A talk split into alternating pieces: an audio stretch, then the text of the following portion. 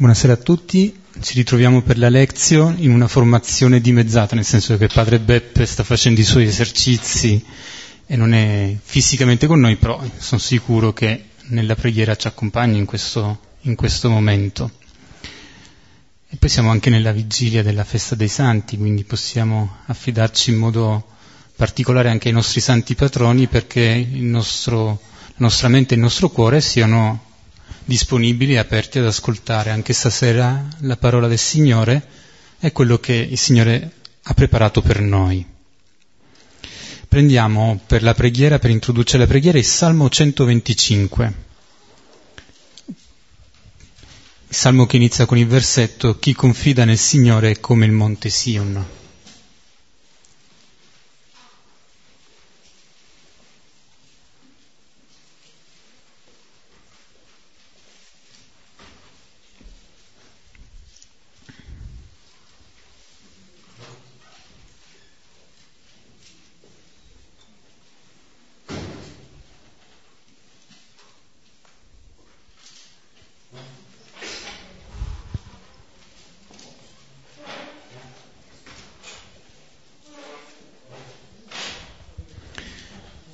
Se abbiamo tutti preparato il testo del Salmo 125 possiamo iniziare a pregarlo, come sempre a due cori, inizia la mia sinistra con il primo versetto. In nome del Padre, del Figlio e dello Spirito Santo. Chi confida nel Signore è come il monte Sion, non vacilla, è stabile per sempre. I monti cingono Gerusalemme, il Signore intorno al suo popolo, ora e sempre. Egli non lascerà pesare lo scettro degli empi sul possesso dei giusti, perché i giusti non stendano le mani a compiere il male. La tua bontà, Signore, sia con i buoni e con i retti di cuore quelli che vanno per sentieri tortuosi, il Signore li accomuni alla sorte dei malvagi. Pace su Israele. Gloria al Padre, Padre e al Figlio e allo Spirito Santo, come era nel principio, ora e sempre, nei secoli dei secoli. Amen. Questo breve salmo che abbiamo pregato, è uno dei salmi delle ascensioni, uno di quei salmi che erano pregati dai pellegrini che si recavano a Gerusalemme in occasione delle tre grandi feste, in particolare della festa di Pasqua. E allora, dato che il pellegrino si reca a Gerusalemme, come quando noi ci rechiamo verso una meta, questa meta in qualche modo già nel viaggio, nell'andare, è con noi. E allora per dire quanto è forte, quanto è al sicuro colui che cammina verso il Signore cammina con il Signore, l'immagine usata dal salmista è quella di dire che chi confida nel Signore è come il monte Sion. Oppure, subito dopo nel versetto, dice che i monti cingono Gerusalemme e il Signore è intorno al suo popolo. Monte Sion è una delle montagne su cui è costruita la, la città di Gerusalemme. È tutto intorno a Gerusalemme, ci sono le altre colline e le altre montagne. Allora, questa immagine della montagna, questa immagine dei monti che circondano, diventano il modo attraverso cui il salmista, che riprende quelli che sono gli elementi della geografia della città santa, esprime la condizione spirituale di chi sta compiendo questo pellegrinaggio ed è fermo nell'affidarsi totalmente al Signore. In questo senso, allora, colui che cammina si trova in una situazione un po' particolare, perché chi cammina evidentemente non ha casa, non ha luogo dove stare, eppure per poter dire quella che è la sua forza usa immagini di stabilità. Usa l'immagine di una città, usa l'immagine di un monte, di questi monti che circondano, nella tradizione dei mistici sempre ci sono stati questi contrasti, questi ossimori, questo mettere insieme cose che non possono stare insieme che sono addirittura opposte, che è come una, un silenzio rumoroso, ecco un ossimoro, qualcosa che non può stare insieme, ma che nel momento in cui viene detto contiene qualco, un'intuizione profonda. E anche in questo salmo noi abbiamo questa intuizione profonda che l'uomo che è in cammino e che non ha nulla su cui poter affidarsi, ha in realtà una stabilità interiore forte che gli viene dall'essere colui che confida nel Signore. E c'è poi qualcosa che si aggiunge perché c'è questa dimensione in cui viene ripetuto per sempre, non vacilla, è stabile per sempre. Il Signore è intorno al suo popolo ora e sempre. Non è un momento, non è una parentesi, non è quanto potrebbe durare una, una gioia anche bella ma che poi inevitabilmente è destinata a concludersi. Questa stabilità di colui che ha costruito la sua casa sulla roccia, per usare l'immagine del Vangelo di Luca, è per sempre. E il Salmo continua dicendo che il Signore non lascerà pesare lo scettro degli empi sui giusti. E perché questo? Perché i giusti non si spingono a fare il male. Non lascerà pesare. Questo non significa che non ci sarà qualche colpo, ma che il giusto, colui che è stabile nel Signore, non sarà abbattuto dalle mani degli empi, perché neanche, non sia spinto in quella situazione limite, non sia tentato al punto di voler replicare al male con il male, di non essere quindi portato anche lui ad agire con il male. Perché sappiamo, e i versetti 4 e 5 forse ce lo fanno anche cogliere, come anche chi cammina nel, nelle vie del Signore, chi è stabile, può sentire il peso dell'esistenza, può sentire il peso di quelle che sono situazioni avverse. E allora vediamo che forse questa dimensione più umana, più di logica dell'occhio per occhio, dente per dente, che invece della logica della gratuità dell'amore, viene fuori nel versetto 5, quando il salmista dice che chi va per sentieri tortuosi il Signore lo accomuni alla sorte dei malvagi. Quasi a dire, beh, ha scelto quella via e che per quella via vada e che non, non, non stia più a cercarci. Però sappiamo che è altra invece la logica del Signore. Il Signore è proprio questa logica che abbraccia come questi monti che cingono Gerusalemme, è questa logica di dire io ti sostengo e ti sostengo dall'interno e non con aiuti che possono essere esterni e che finiscono, ma dandoti forza eh, proprio nel tuo spirito. E la conclusione è questa pace, pace su Israele, che, che è un dono grande, un dono che possiamo pregare per la, la terra di Israele oggi con tutte le contraddizioni che ci sono in questa terra, ma la pace su Israele è quella pace che anche i discepoli nel Vangelo di Luca auguravano alle persone che li accoglievano nelle loro case. Questa è la pace di chi cammina confidando nel Signore e che può donarla a chi lo accoglie.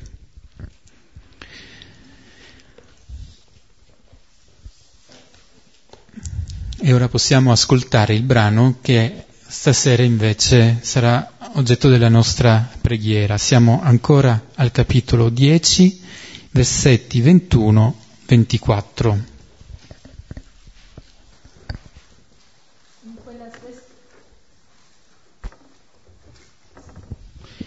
In quella stessa ora Gesù esultò di gioia nello Spirito Santo e disse, Esalto te, o Padre, Signore del cielo e della terra, perché velasti queste cose ai sapienti e ai dotti, e rivelasti proprio queste ai piccoli. Sì, o Padre, perché così hai deciso nella tua benevolenza. Tutto a me fu consegnato dal Padre mio, e nessuno conosce chi è il figlio se non il Padre, e chi è il Padre se non il Figlio e colui al quale il Figlio vorrà rivelarlo. E voltosi verso i discepoli in privato disse, Beati gli occhi che vedono ciò che voi vedete. Io vi dico che molti profeti e re vollero vedere ciò che voi guardate, ma non lo videro, e udire ciò che voi udite, ma non lo udirono.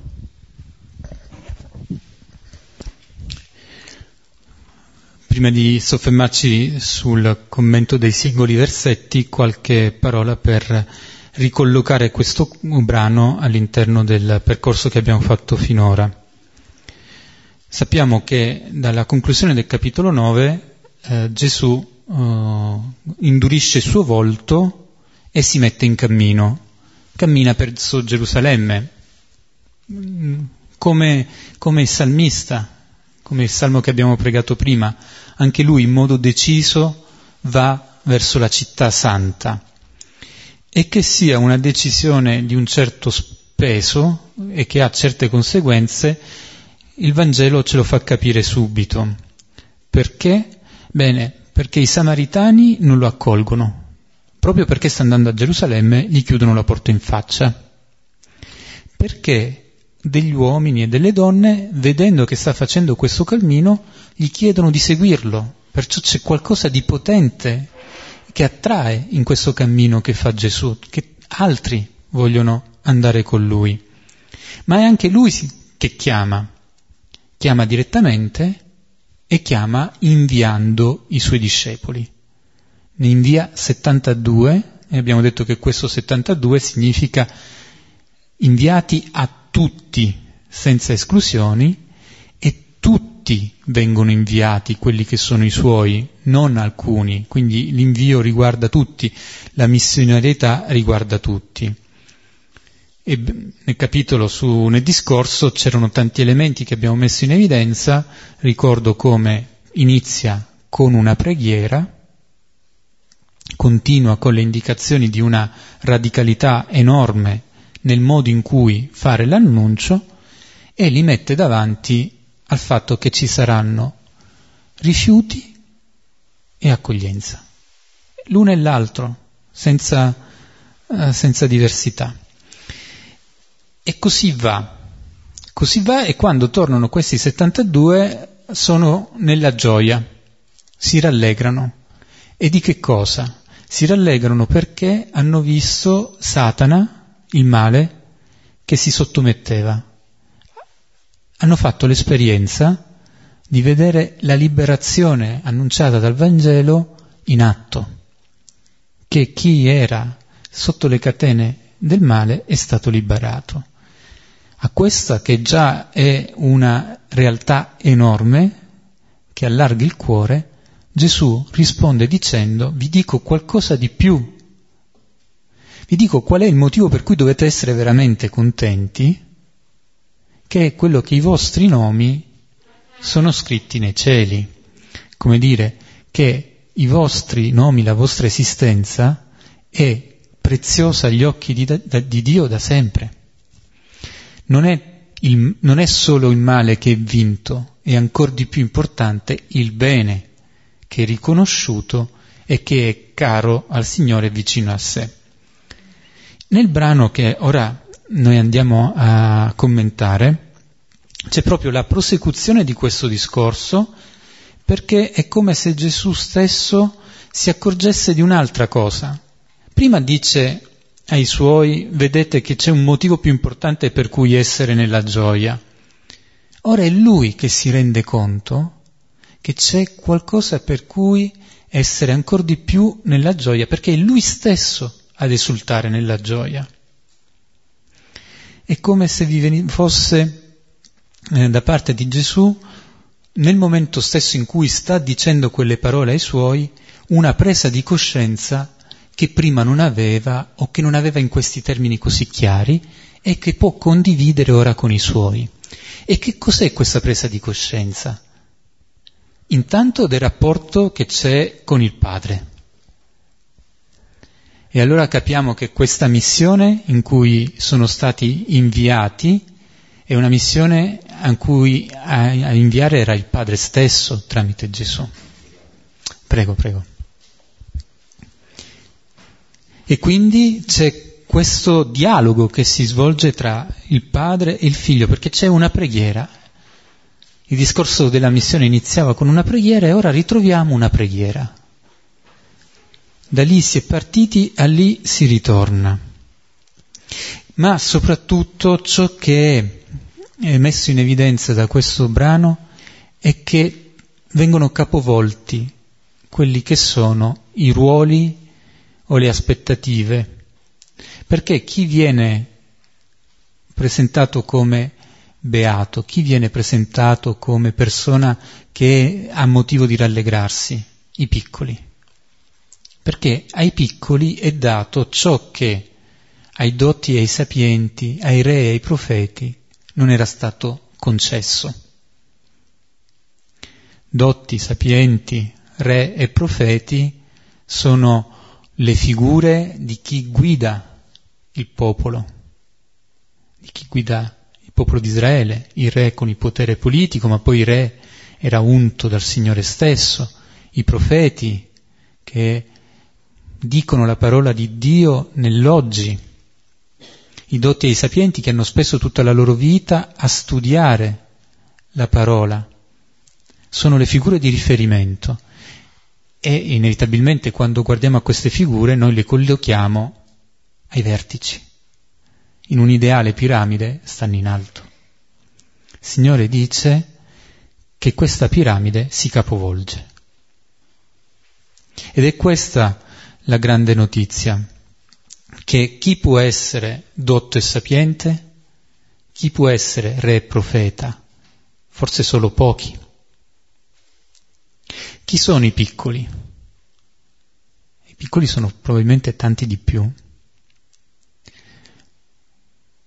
Ecco, in questi tanti di più il Signore dice che ci possiamo stare tutti noi, che siamo chiamati a essere così piccoli per poter prendere parte alla gioia che Lui stesso sta vivendo. In questo senso il Vangelo di oggi ritorna su uno dei temi su cui il Vangelo torna tanto, quello di farsi come bambini, essere piccoli per poter entrare nel regno.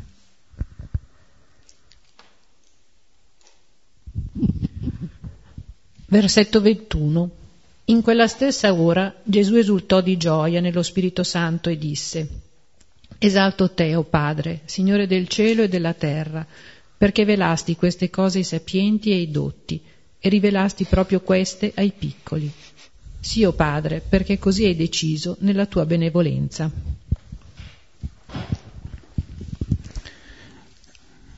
Il versetto inizia dicendo proprio in quella stessa ora, cioè proprio nel momento in cui Gesù parla ai discepoli appena rientrati dalla missione e gli sta dicendo che hanno un motivo diverso da quello per cui loro in quel momento sono nella gioia, ecco che è Gesù che esulta di gioia.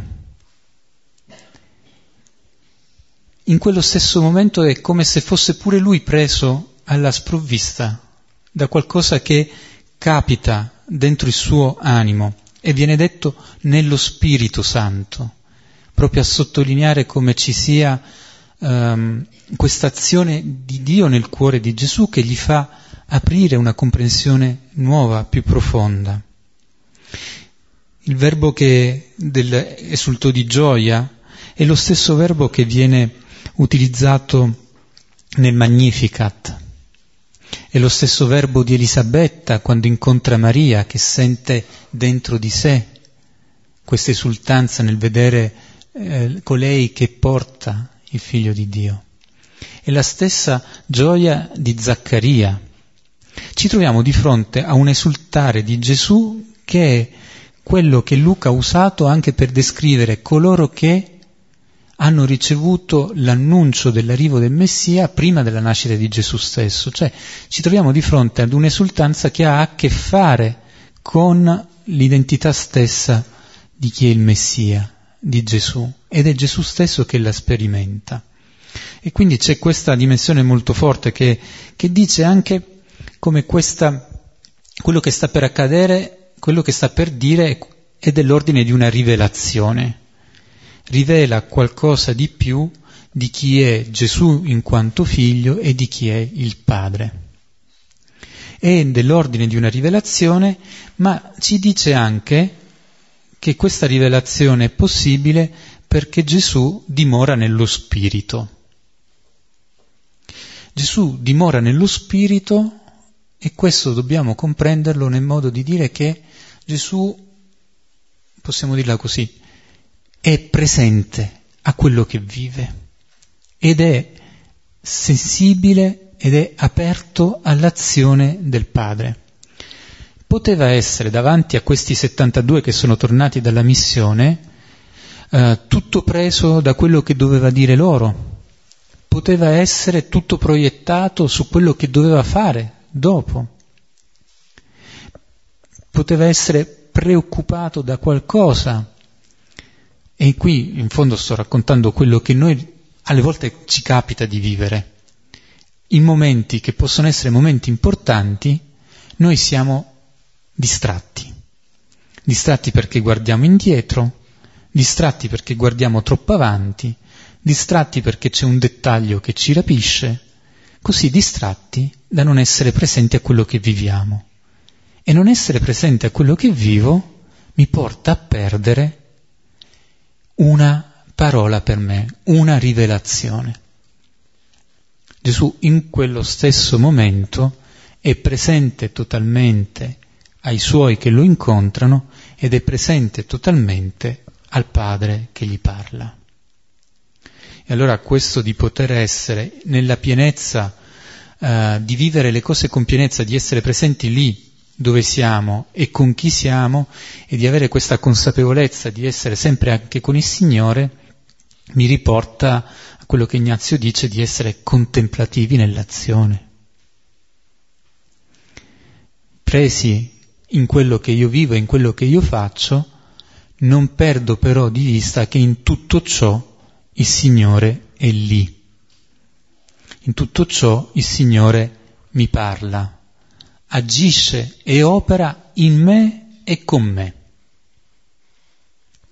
Essere contemplativi nell'azione diventa allora questa consapevolezza di poter vivere appieno questa comunione che ci permette di poter leggere la realtà andando oltre all'apparenza e cogliendone un significato più profondo. Ed è quello che fa Gesù nel momento in cui dice la sua preghiera, perché quando formula la sua frase Esalto Teo Padre, Signore del cielo e della terra, perché velasti queste cose ai sapienti e ai dotti e rivelasti proprio queste ai piccoli, non fa altro che fare una preghiera che è una preghiera di ringraziamento, una preghiera di lode, una preghiera che viene rivolta al Padre che si riconosce essere il Padre che ha creato ogni cosa. Infatti si parla del Padre, Signore del cielo e della terra. Il cielo e la terra abbracciano tutta la creazione, tutto incluso. Non c'è nessuna realtà che viene lasciata fuori. E Gesù lo esalta questo Padre che ha creato le cose più grandi, le cose più belle, e lo esalta per qualcosa che è molto piccolo, molto semplice. Quella dimensione di paradosso, di ossimoro, ritorna anche in questa preghiera di Gesù. Lo esalta perché ha voluto rivelare ai piccoli queste cose. Che cos'è che ha rivelato ai piccoli?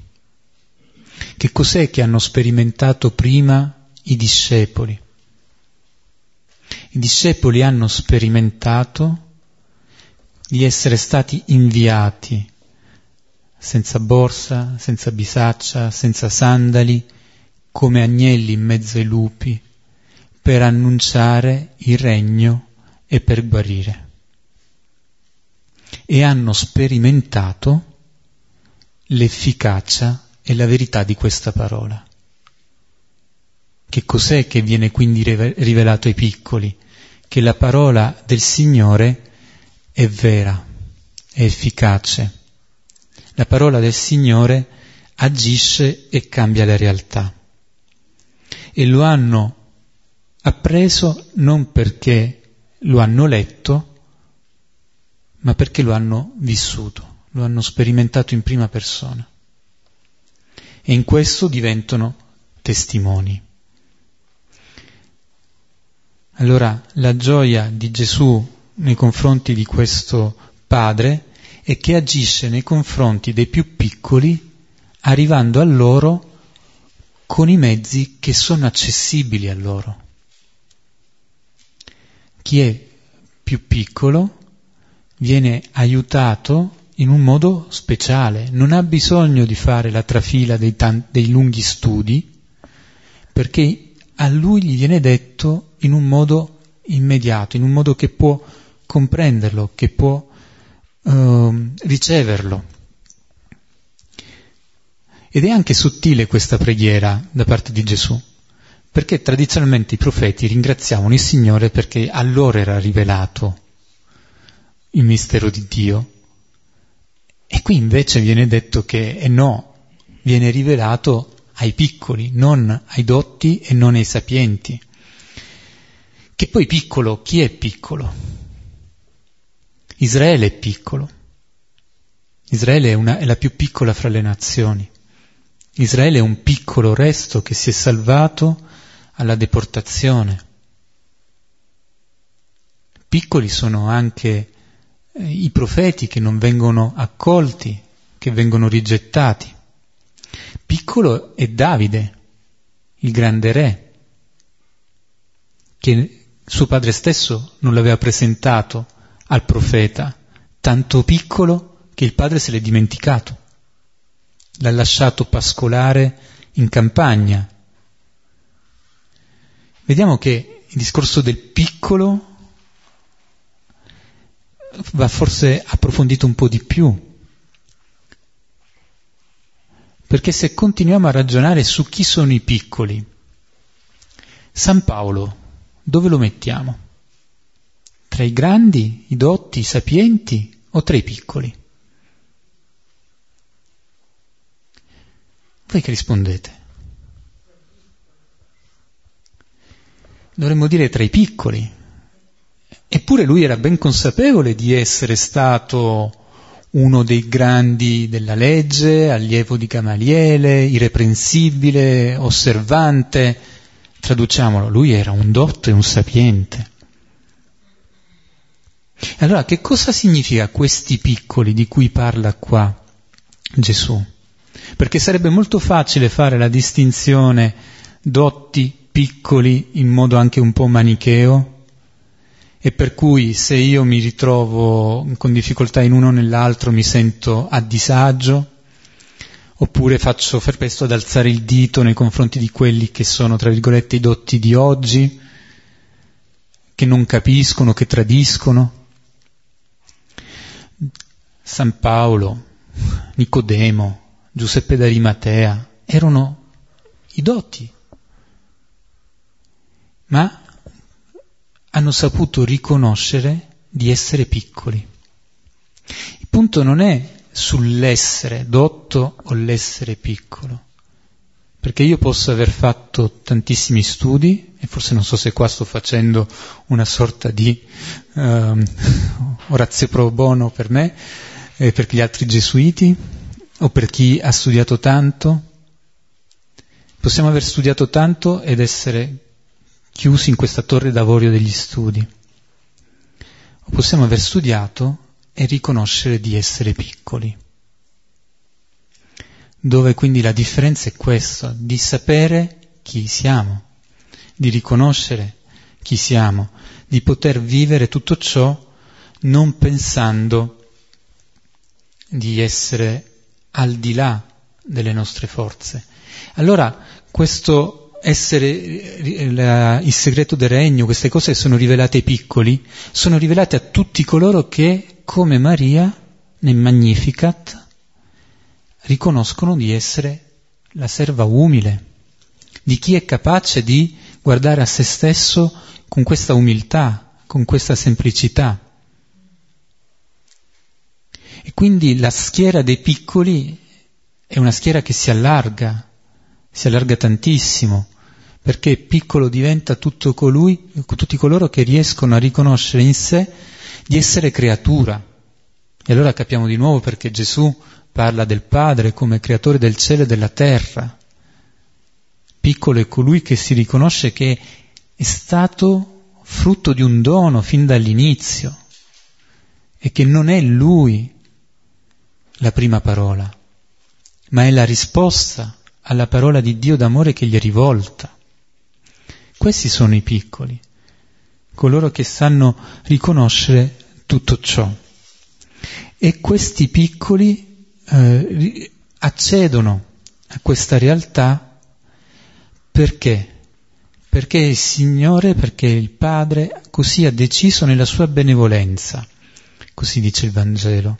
In questo mistero, questo piano per la salvezza, che, eh, che ci apre ad una prospettiva che sfugge a quella della nostra logica.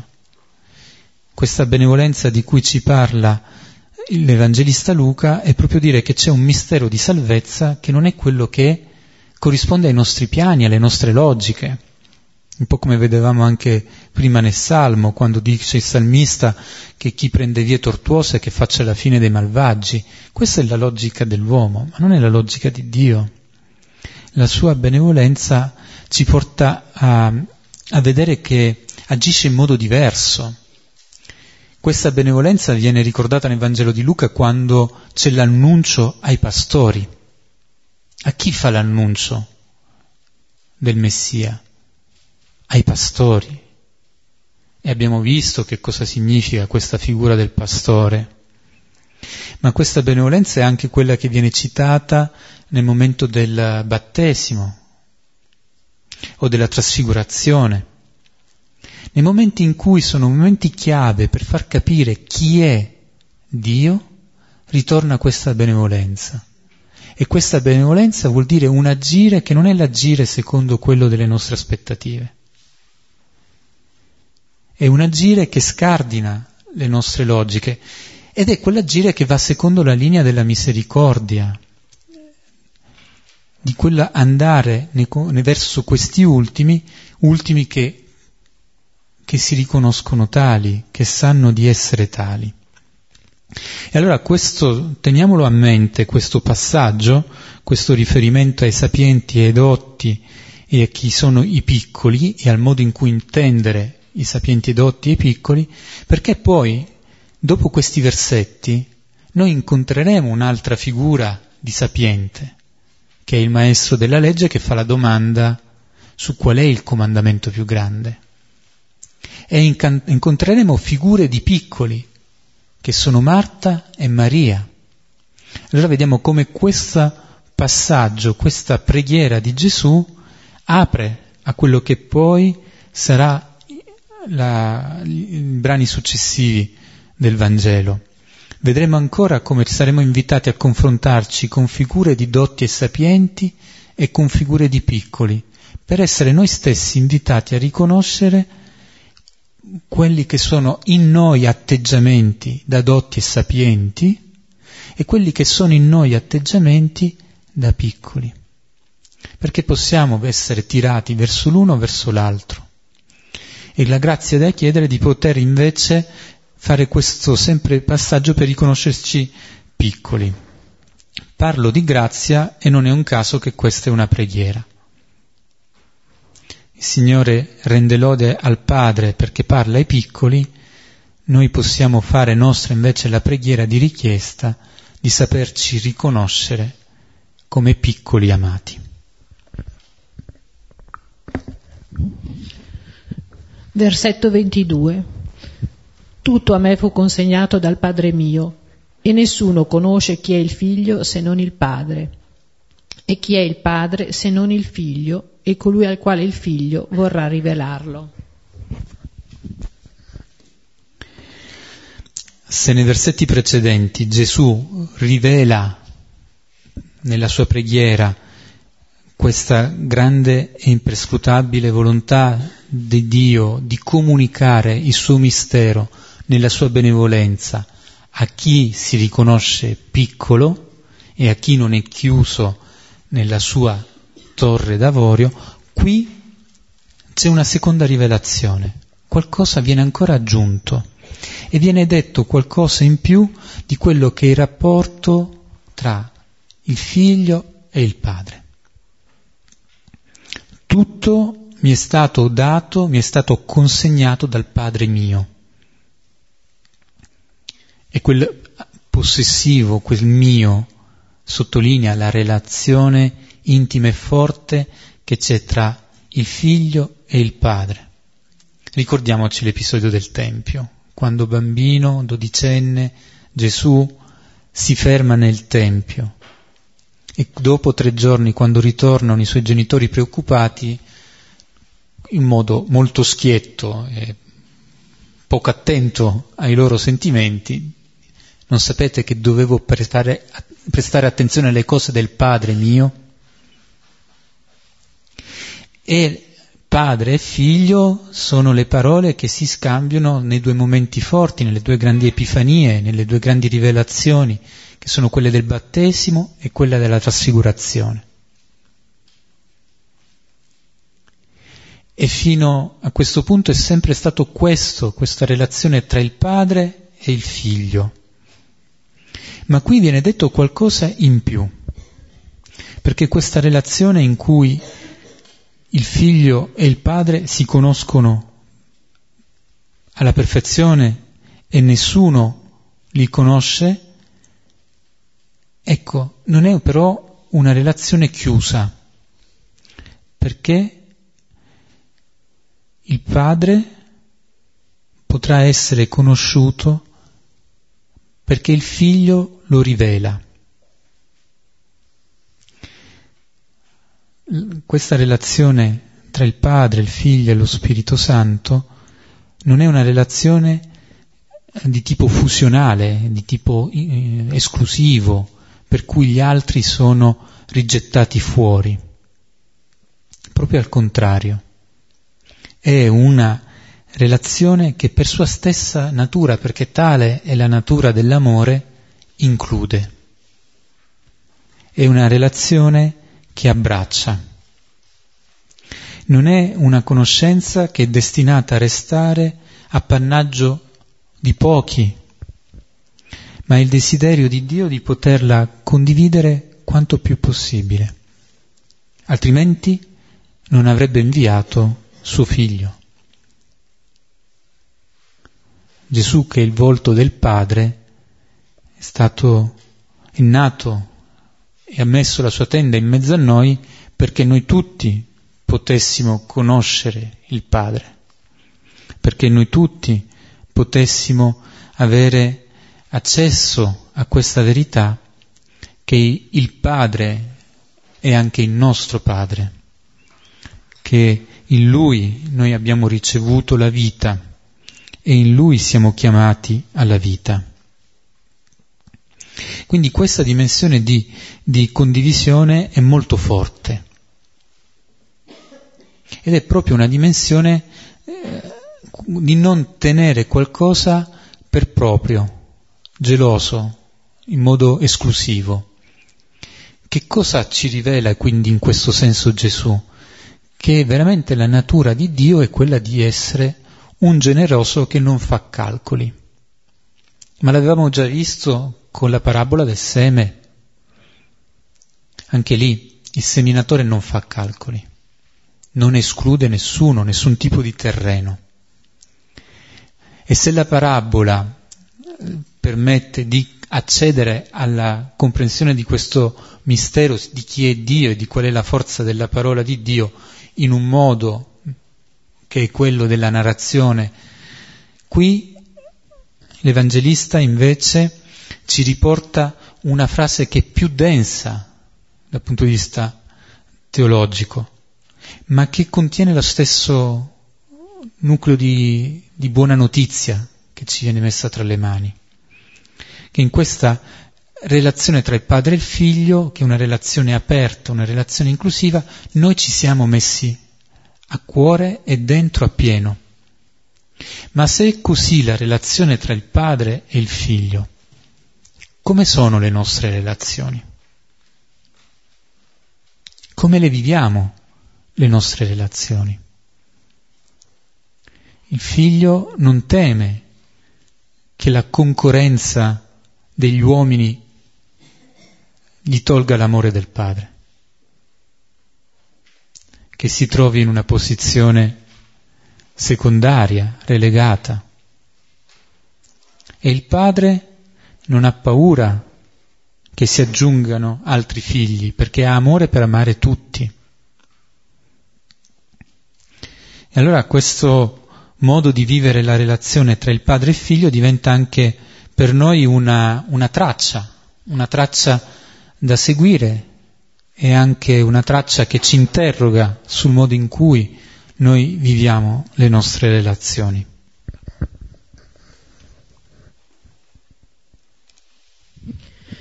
Versetti 23-24 E voltosi verso i discepoli in privato disse Beati gli occhi che vedono ciò che voi vedete. Io vi dico che molti profeti e re vollero vedere ciò che voi guardate, ma non lo videro, e udire ciò che voi udite, ma non lo udirono.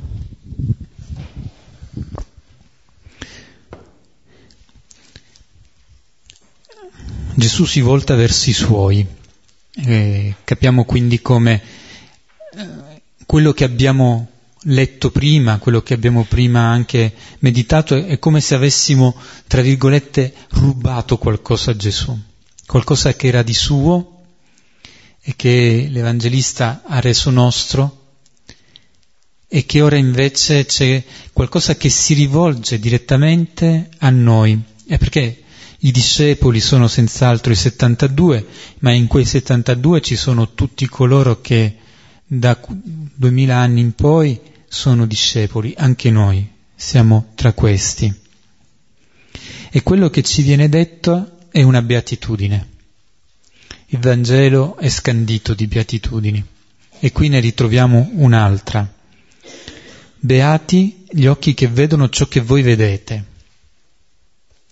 È una beatitudine che non dipende da qualcosa che faccio, non dipende da una mia iniziativa dipende dal vedere ciò che è davanti a me, da non avere questo sguardo velato, da non essere come questi dotti e questi sapienti incapaci di vedere perché concentrati su di sé.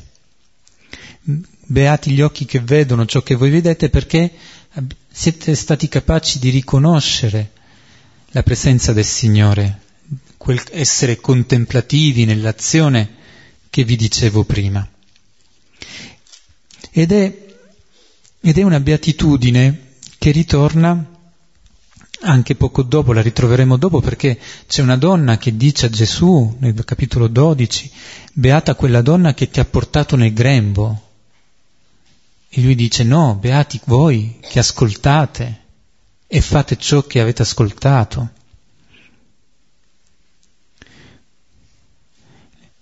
Una beatitudine che quindi è rivolta a questa disponibilità che viene messa in gioco da parte dei discepoli.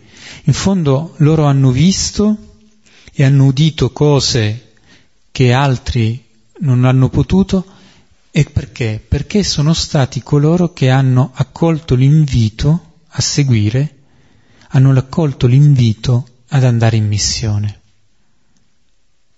hanno visto e ascoltato quelle cose che sono accadute durante questa missione. Hanno visto e hanno ascoltato quel male che è stato vinto, il bene che, che si afferma.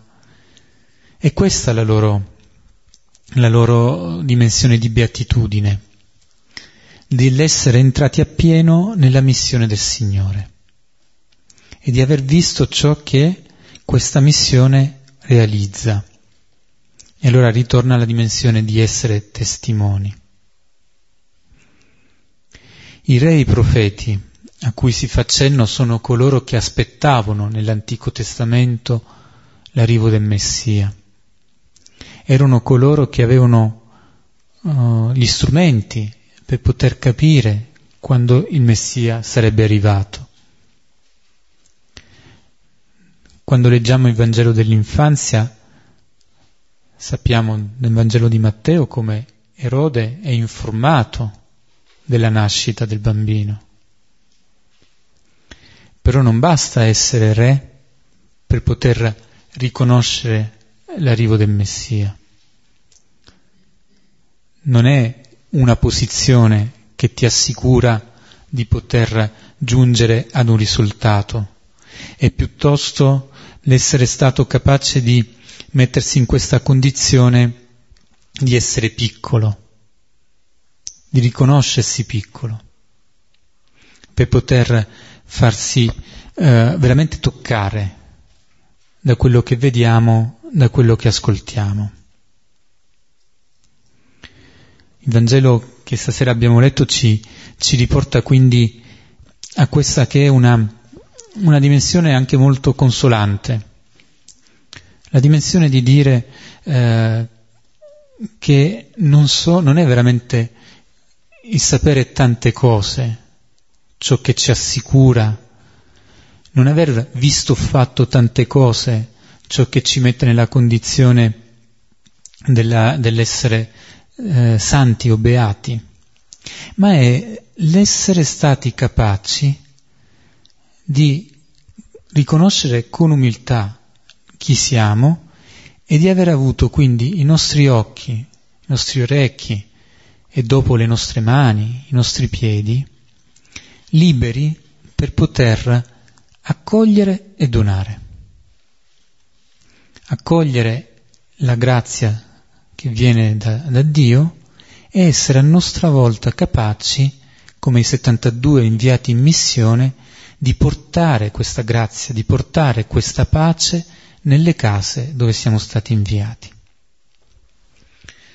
Ci fermiamo qui e prendiamo qualche minuto di silenzio per rileggere il brano e poi per chi vuole ci sarà possibilità per condividere una riflessione o eventualmente fare una domanda.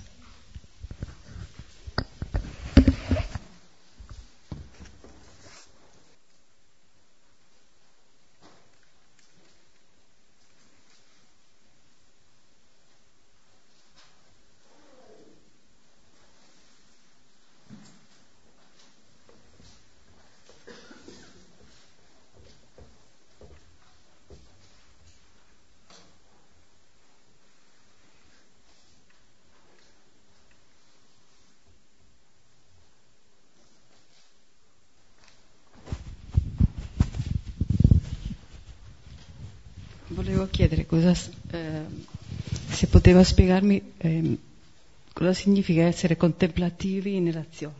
Scusi, mi emoziono un po'. Contemplativi nell'azione. Grazie. Essere contemplativi nell'azione è una, una formula che, uh, utilizz- che, è presente nella spiritualità ignaziana, che, che si rifà a quelli che sono anche gli scritti di Sant'Ignazio. Ed è anche questo è un ossimoro, anche questa è una formula paradossale, come poter essere in pieno nelle nostre attività abitati dalla preghiera, essere contemplativi.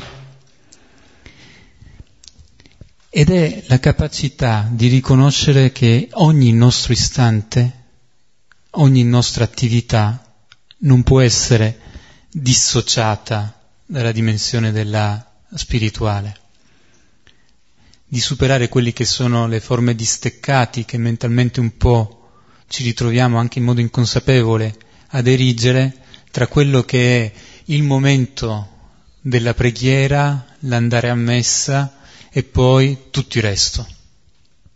Come se non ci fosse invece osmosi in tutte queste cose e anche quindi nelle attività più ordinarie, dallo svolgere il proprio lavoro, a prendersi cura dei familiari, a dedicare del tempo per se stessi nel riposo, il Signore è lì ed è con noi. E anche in queste realtà ordinarie noi possiamo portare la tensione che ci nasce dal cercare Lui, dal, voler vivere nel, il Vangelo, altrimenti sarebbe una forma veramente di dissociazione nella nostra vita.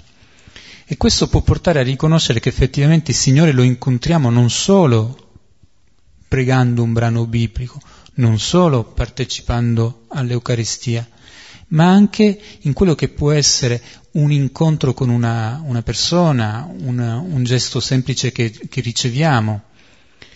Se riusciamo a, a vivere questa dimensione per cui non restiamo sulla superficie ma cogliamo la dimensione dell'azione dello Spirito presente in tutto, allora diventiamo capaci di vivere questa dimensione di contemplativi nell'azione. Non so se sia stata chiara come risposta.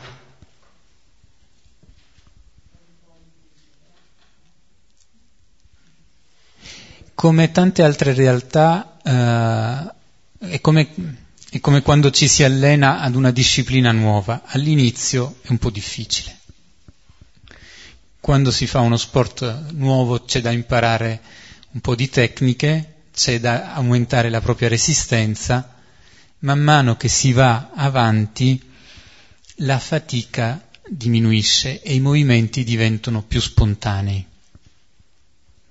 Anche in questo c'è un po' di allenamento da dover fare. Se non, non parla al microfono poi non, ascol- non sentono nella registrazione. È un po' difficile da... Uh, cioè, nel senso, quando eh, eh, nel momento in cui uno lavora o fa un'azione, non c'è questa, cioè, ehm, che allo stesso tempo eh, nello spirito io con la mente vado e eh, penso al Signore, no? Quel momento, perché sto agendo. Sì, ma infatti, più che dire... È come se mi staccassi, cioè, come se ci fossi, però non... È più un atteggiamento di, veramente un atteggiamento di preghiera, di essere accompagnati man mano che in ogni singola azione il Signore è presente. Allora c'è questo esempio che si fa, ma penso che possa essere davvero utile. Um, se io voglio bene a una persona, gli voglio bene anche nei momenti in cui lavorando non la, non la sto pensando, ma non per questo non, la, non le voglio bene. Non è il dover pensare ogni singolo istante, ma sapere veramente lì ed è lì per me e che tutto quello che faccio non lo faccio perché per me o per altri o perché me l'hanno chiesto, ma perché c'è in quello che faccio c'è un modo di rendere lode al Signore.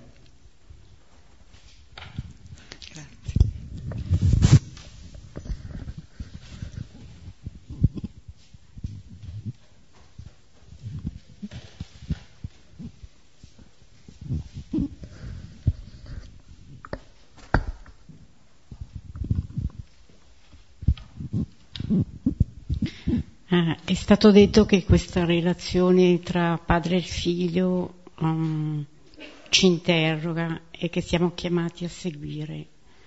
E questa è una cosa, um, un impegno importante, però mi consola il fatto che eh, questa, in questa relazione il Signore ci include e quindi non siamo solo noi con le nostre forze, ma sono loro che operano con noi, quindi, quindi mi sento forte.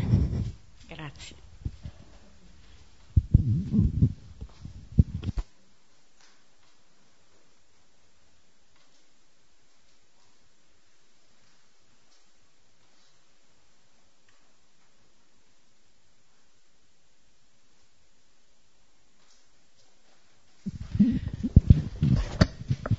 Preghiamo. Nel nome del Padre, del Figlio e dello Spirito Santo. Amen. Padre nostro che sei nei cieli, sia santificato il tuo nome, venga il tuo regno, sia fatta la tua volontà, come in cielo e così in terra.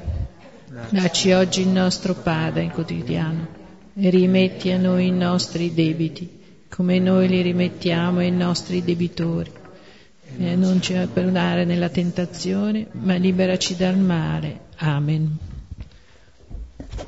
Appuntamento a martedì prossimo, eh, grazie, un aiuto per le sedie.